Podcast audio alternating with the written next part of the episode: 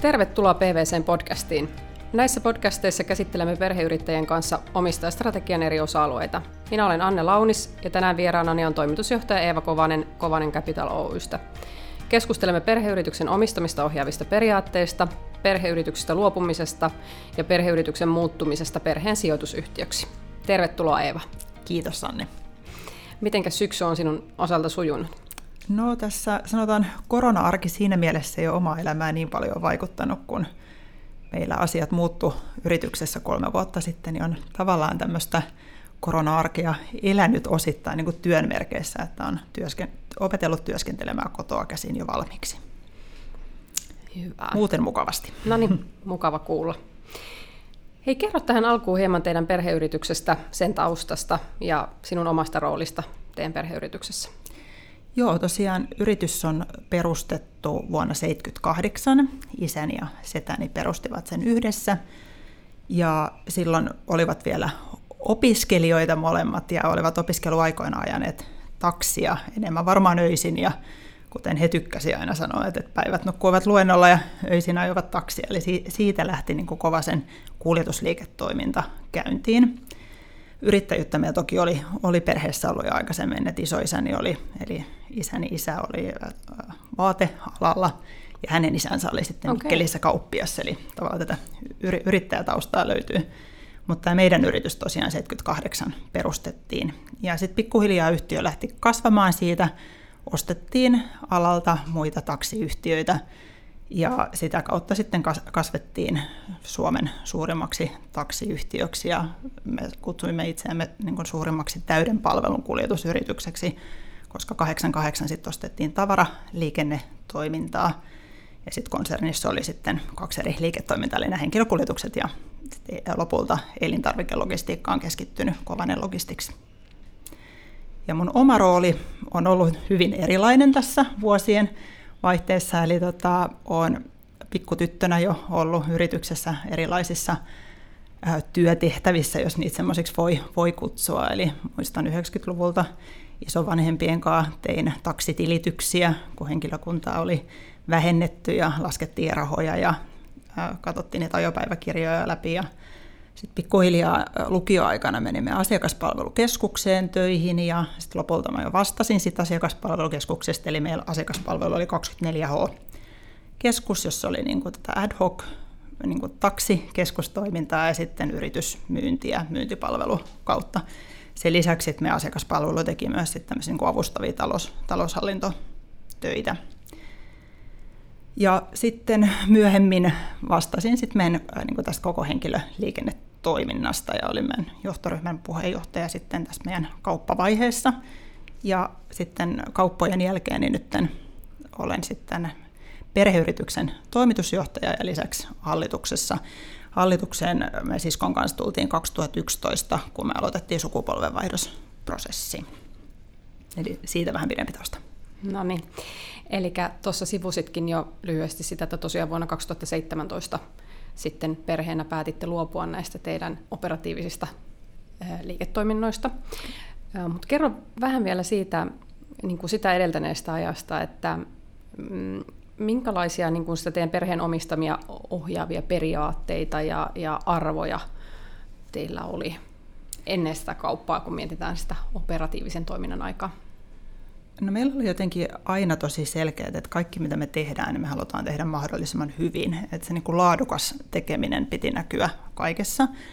Ja sen on asiakkailta kuullut, että Kovasen brändi oli nimenomaan tunnettu siitä laadukkaasta palvelustaan. Eli siinä onneksi, onneksi ilmeisesti olimme onnistuneet. Ja sitten myös tämmöinen, niin kuin me kutsuttiin sitä can do-asenteeksi, että, että kaikki on mahdollista, kun vaan viitsii ja yrittää ja tsemppaa ja keksitään uusia palveluita ja konsepteja, niin se näkyy ehkä meidän toiminnassa myös. Ja pystyttiin olla innovatiivisia ja aina alalla tehdä vähän jotain eri tavalla kuin muut. Ja sitten meillä oli myös tämmöinen slogan kuin kovanen jotain enemmän, niin se tuli myös sit tätä kautta. Benchmarkattiin aina muualta, ei, ei kuljetusalalta ja jatkuva kehittäminen. Joo. Oliko teillä kirjallinen omistajastrategia? Siinä vaiheessa ei ollut. Että yrityksen strategia oli, yrityksen arvot oli määritelty ja missio, visio, ää, niitä oltiin itse asiassa täsmennetty silloin 2011 vuoden jälkeen aika paljonkin ja ne oli mun mielestä hyvin meidän yrityksen näköiset, mutta sitten sitä omistajapuolta ei ollut siinä vaiheessa käsitelty. Ne varmaan jotenkin ajateltiin, että ne oli itsestäänselvyyksiä, eikä tavallaan siinä vaiheessa yleisestikään kauheasti keskusteltu omistajastrategiasta ja omistaja-arvoista, vaan se oli aina sitä liiketoimintaan liittyvää. Aivan. Ja tietysti kun omistajajoukko on vielä varsin niin kuin tiivis ja pieni, niin tota, se helposti onkin usein tämmöisessä niin kuin suullisessa muodossa tai niin kuin yhteisesti sovittuna, eikä välttämättä niinkään kirjattuna sitten Kyllä, juuri paperille. Näin.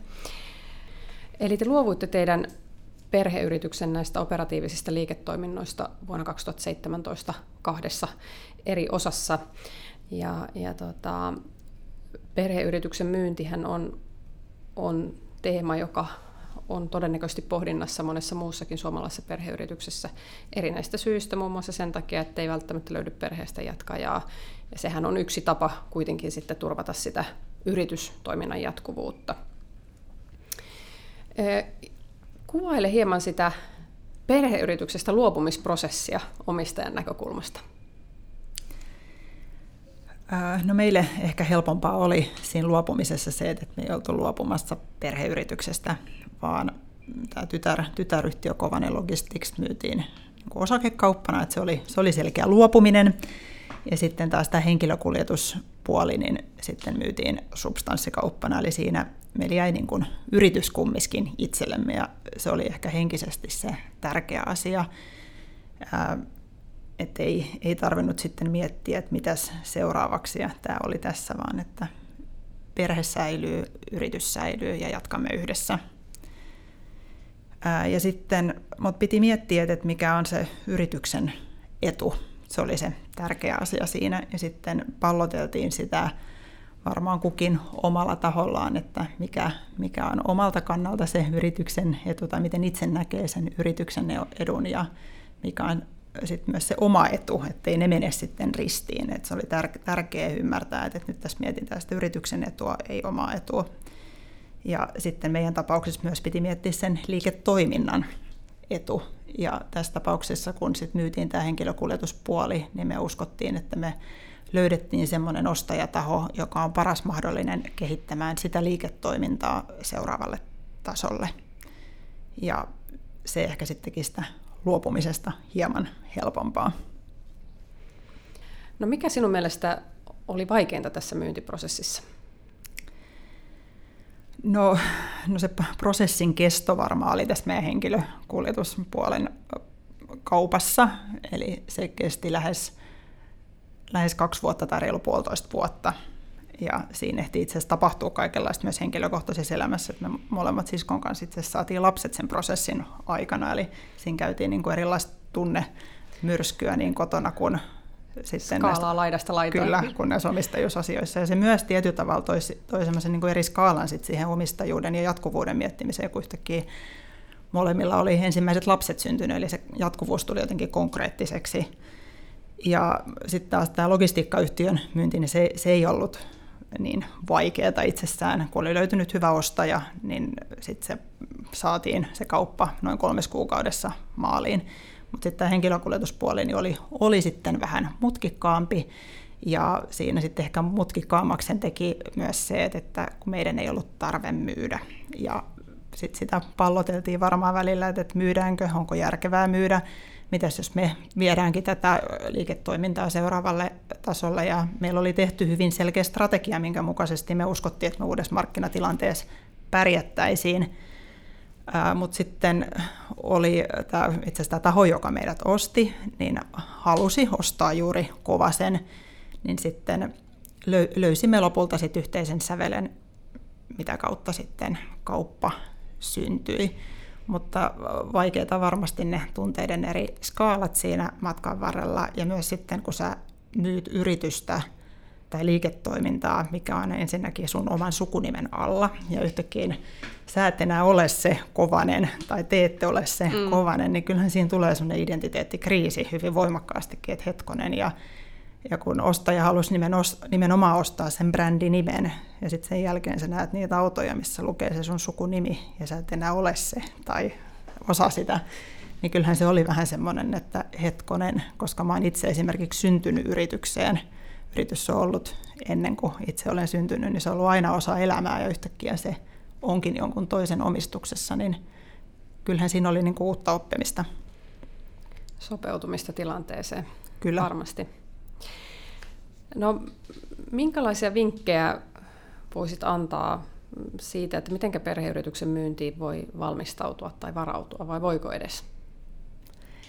Ei siihen varmaan voi varautua. Ne tilanteet on niin yksilöllisiä ja sitten ne on niin äh, henkilösidonnaisia, että jokainen varmasti kokee sen prosessin eri tavalla, äh, prosessin eri vaiheissa, mutta kyllä mä silti sanoisin, että äh, omistajien kesken se avoin keskustelu että ne tunteet ei tule yllätyksenä, ja sitten ne ajatuksetkin voi sen kesken prosessin vaihtua, että sitten aina tiedetään, että mitä mieltä me olemme omistajina yhdessä tässä tilanteessa. Ja meillä itse asiassa hallituksessa, hallituksen kanssa hyvin aktiivisesti keskusteltiin pitkin prosessia ja oltiinkin tehty eri skenaarioita, ylipäätänsä skenaario, skenaariotyöskentelyä liittyen tähän taksialan vapautumiseen ja mitä se tarkoittaa Kovasen kannalta, mutta myös sit näiden kauppojen kannalta, koska oli useampia eri ostajatahoja ja sitten yksi vaihtoehto oli myös se, että emme myy, niin aktiivinen skenaariotyöskentely oli se, millä me varauduttiin, että jos kaupat ei mene maaliin, niin me tiedetään, millä kummiskin jatketaan ja toimitaan ja ei tule sitten semmoinen, että hetkonen, miten tässä näin kävi. No sitten, niin kuin mainitsit, niin, niin tota, tästä kaupasta huolimatta, niin teille jäi tosiaan tämä yhtiö, ja nyt se on muuttanut, muuttanut sitten kovasti luonnettaan, eli, eli muuttunut vähän niin kuin family officeksi tai perheen sijoitusyhtiötyyppiseksi toimijaksi. Niin miten tämä niin kuin operatiivisesta toiminnasta luopuminen ja muuttuminen sitten tämmöiseksi family officeksi, niin onko se vaikuttanut teidän omistamista ohjaaviin arvoihin ja teidän omistajastrategiaan? No, omistajastrategiahan konkreettisesti siinä mielessä vaikuttanut, että nyt sellainen tehtiin. Aivan. Eli, eli lähdettiin aluksi ihan liikenteeseen siitä, että ketä me nyt ollaan, mitä me halutaan olla ja mitä me halutaan tehdä. Eli ne, me ihan pidettiin niin kuin omistajastrategiapäiviäkin useampia ja kirjattiin asiat ylös. Lähettiin aluksi, mun sisko itse asiassa fasilitoi sitä, lähdettiin määrittelemään meidän henkilökohtaisia arvoja ja kokoamaan niistä sitten niin kuin yhtäläisyyksiä ja koottiin sitten perheen arvot ja sitä kautta omistajien arvot ja minkälaisia omistajia me halutaan olla ja saatiin sitten lopulta muodostettua omistajien yhteinen tahtotila ja sitä kautta sitten omistajastrategia, jonka kautta sitten ollaan niin ruvettu sitten tekemään sitä sijoitustrategiaa, joka on totta kai niin kuin jatkuva prosessi. Niin kuin mä näen, että tämä koko omistajastrategiakin on, on, on jatkuva prosessi, että sen pitää pystyä elämään. Juuri näin. Miten sä kuvailisit muuten tätä teidän, teidän niin kuin omistajastrategiaprosessia tai minkälaisia vinkkejä ehkä sen perusteella antaisit muille, muille perheyrityksille, jotka miettii esimerkiksi omistajastrategian laatimista vasta tässä vaiheessa? Mun mielestä on tärkeää, että jos sitä ei ole, niin oli yritys missä vaiheessa tahansa, niin se kannattaa tehdä. Tällä jälkiviisaana voin sanoa, kun meitä oli siis aikaisemmin kaksi perhettä omistamassa.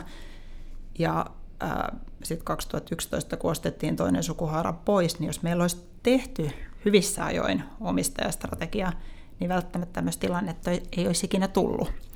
Eli se, että äh,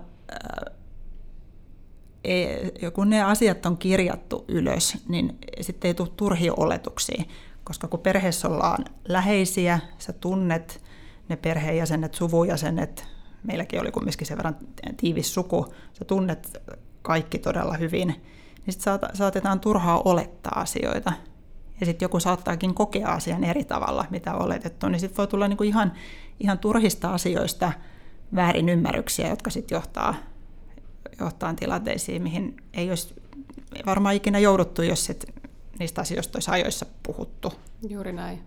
Kyllähän siinä omistajastrategian laatimisessa niin varmaan tärkeämpää on se prosessi ja se keskustelu, mitä käydään sen prosessin aikana, kuin itse ehkä se paperi, mikä siitä Kyllä. sitten lopuksi kirjoitetaan. Ja sitten siinä on jännä myös nähdä se, että me puhuttiin hyvin avoimesti, mutta se, että että huomaa myös sen sukupolvien välinen ero, että vanhemmat saattaa luulla tietävänsä, mitä lapset haluaa, ja se ei aina ole niin. Juuri näin, joo. Ja sitten, että kestää kuulla, että siellä olikin erilaisia ajatuksia, ja sitten selittää niitä perusteluja, ja sitä kautta sitten löytää, löytää sit se yhteinen sävel. Koska kyllä mä uskon, että se aina löytyy, kun niitä asioita puhuu. Juuri näin.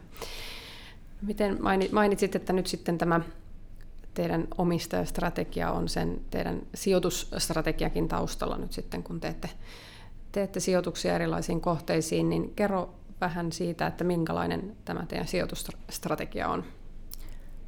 Se on, no meillä on arvo, hyvin arvopohjainen, eli meillä on sillä tavalla tehty, että ne tahot, mihin tehdään suoria sijoituksia, niin niissä halutaan olla aktiivisina omistajina ja ne pitää olla sellaisia kohteita, mihin meillä on niin kuin annettavaa sille yritykselle, jotta yritystä voidaan kehittää ja viedä niin kuin eteenpäin. Ja sitten muut sijoitukset sitten ollaan jaettu tämmöiseen passiiviseen luokkaan, missä on sitten kiinteistöjä. No kiinteistötkin meillä tällä hetkellä osittain on aktiivisia, mutta kiinteistöt, sitten venture capital fundit, Eli meille esimerkiksi startup-sijoitukset kuuluu tähän luokkaan, koska meillä ei ole sellaisia resursseja käydä sitä prosessia läpi, niin sen takia sitten ollaan etsitty ammattilaiset sille, sille lohkolle, eli ne hoituu sitä kautta. Ja näin. On, näin. Joo, onko teillä jotain toimialaa tai niin kuin tietyn tyyppisiä yrityksiä, mihin te erityisesti haluatte sijoittaa just teidän arvojen, arvojen pohjalta? No kyllä meidän DNA on siellä palveluliiketoiminnassa. Eli sen, sen enempää me ei ole haluttu rajata ja ehkä sanotaan vielä tämmöiset kuluttajapalvelut on semmoinen, mikä kiinnostaa erityisesti. Joo. Joo, mainitsitkin tuossa, että, että on nämä tietyt sijoitukset sitten, jossa haluatte olla – aktiivisesti mukana ja tuoda, tuoda myös sitä teidän omaa osaamista sinne, niin tuota, miten käytännössä te olette aktiivisesti siellä mukana? Tarkoittaako se hallituspaikkoja tai minkä tyyppistä osallistumista sitten näiden yritysten toimintaan ja kehittämiseen? No sanotaan, että me halutaan katsoa se tilanne aina sen kohdeyrityksen tarpeiden mukaan, että ei ole ehtoa, että pitää olla hallituspaikka. Yrityksissä pitää olla mahdollisimman hyvä hallitus, se on se etu. Ja se, että sinne pitää löytää parhaat mahdolliset tekijät. Eli jos ei se ole sit hallituspaikka, niin sitten muuten olla aktiivisesti kehittämässä sitä yhtiötä, mikä, mikä sitten sen yhtiön edun mukaista on. Et siinä mielessä ei nyt mitään niin tiettyä sapluuna, että tällä me tulemme, ottakaa tai jättäkää. Aivan, aivan. Että mukaudutaan tilanteeseen. Kyllä. Joo. No, jos miettii sitten perheyrityksen jatkuvuutta, niin, niin tota, minkälaisen perheyrityksen sinä haluaisit jättää seuraavalle sukupolvelle? Tämä on varmaan tämä klassinen, sellaisen, joka on paremmassa kunnossa kuin Aivan. mitä itse olen yrityksen saanut, mutta äh, mä toivon, että siinä näkyisi myös minun ja siskoni kädenjälki vahvasti. Ja sen takia meillä on sitten muutamia omia ideoita, mitä halutaan sitten viedä eteenpäin ja toivon mukaan se sitten näkyy siinä tulevaisuuden kovasessa. Joo teillä on molemmilla seuraavaa sukupolvea kasvamassa siellä Kyllä. ja e, e, mukautumassa perheyrityksen DNAhan. Että... Kyllä näin. Joo. No tähän lopuksi haluaisin kuulla vielä sun ajatuksia siihen liittyen, että miten suomalaisten perheyrittäjien osaaminen ja pääoma voitaisiin saada tulevaisuudessa vielä tehokkaammin käyttöön suomalaisten yritysten kehittämiseksi ja suomalaisen omistajuuden edistämiseksi? No sanotaan nyt, kun meidän tämä yritysmuoto muuttuu, niin aika paljon rupesin selvittää vähän niin kuin tätä meidän pääomasijoitusmarkkinaa, minkälaisia toimijoita siellä on, mitä sieltä mahdollisesti puuttuu. Ja kun periaatteessa jos nyt jakaa niin kuin tämä pääomasijoitusmarkkinan kahtia, että on niin kuin nämä omasta taseesta sijoittajat ja sitten näiden fundien kautta kerättyjä rahojen sijoittajat, niin oman taseen sijoittajia on niin kuin sel- selkeästi voi sanoa nämä bisnesenkelit ja sitten toisella puolella P, P-fundit ja venture capital fundit karkeasti. No, ää, mä näkisin, että perheyritykset, nimenomaan family officet, vois mennä tänne niin kuin bisnesenkeli-sarakkeeseen voimakkaammin mukaan. Että tulisi tämmöisiä family-enkeleitä, jos nyt tämmöistä titteliä tai termiä voi käyttää, koska moni PK-sektori yritys niin voi nimenomaan tarvita tukea semmoisilta henkilöitä ja yrityksiltä, joilla on niin kuin kokemusta siitä yrittäjyydestä, että ei pelkästään, että tuodaan joku johtamisen sapluuna siihen yritykseen ja viedään se seuraavalle levelille. Mä en täällä halua niin kuin yhtään vähätellä pääomasijoitusmarkkinaa, näitä vieraan pääomasijoittajia, heitä tarvitaan, mutta että ehkä että vähän pienemmästä koko luokasta päästäisiin kasvattaa, niin sel- selkeästi varmaan toisi markkinalle lisää ja aktivoittaisi myös tätä perheomisteista rahaa, kun monesti julkisuudessa otetaan haukkua, että perheomisteinen raha laiskistuu, niin sitä saataisiin aktivoitua myös. Aivan. Miten sitten se perheyrittäjien osaamisen vieminen sitten sinne mahdollisimman monen muun, muun yrityksen ja yrittäjän tueksi? Näetkö siihen jotain keinoja? No just se, että jos sitten nämä perheomisteiset yritykset tekee myös sijoituksia sinne perheyrityskenttään, ja sitten olla nimenomaan niitä aktiivisia sijoittajia, niin sitten pääsee tuomaan sitä henkistä pääomaa niihin kohdeyrityksiin, niin mä näen se erittäin tärkeänä. Koska yrittäjä yrittäjälle niin varmasti puhuu enemmän samaa kieltä kuin sitten vaan tämmöinen niin sanotusti passiivinen sijoittaja. Kiitokset Eeva mielenkiintoisesta keskustelusta ja oikein hyvää syksyn jatkoa sinulle. Kiitoksia.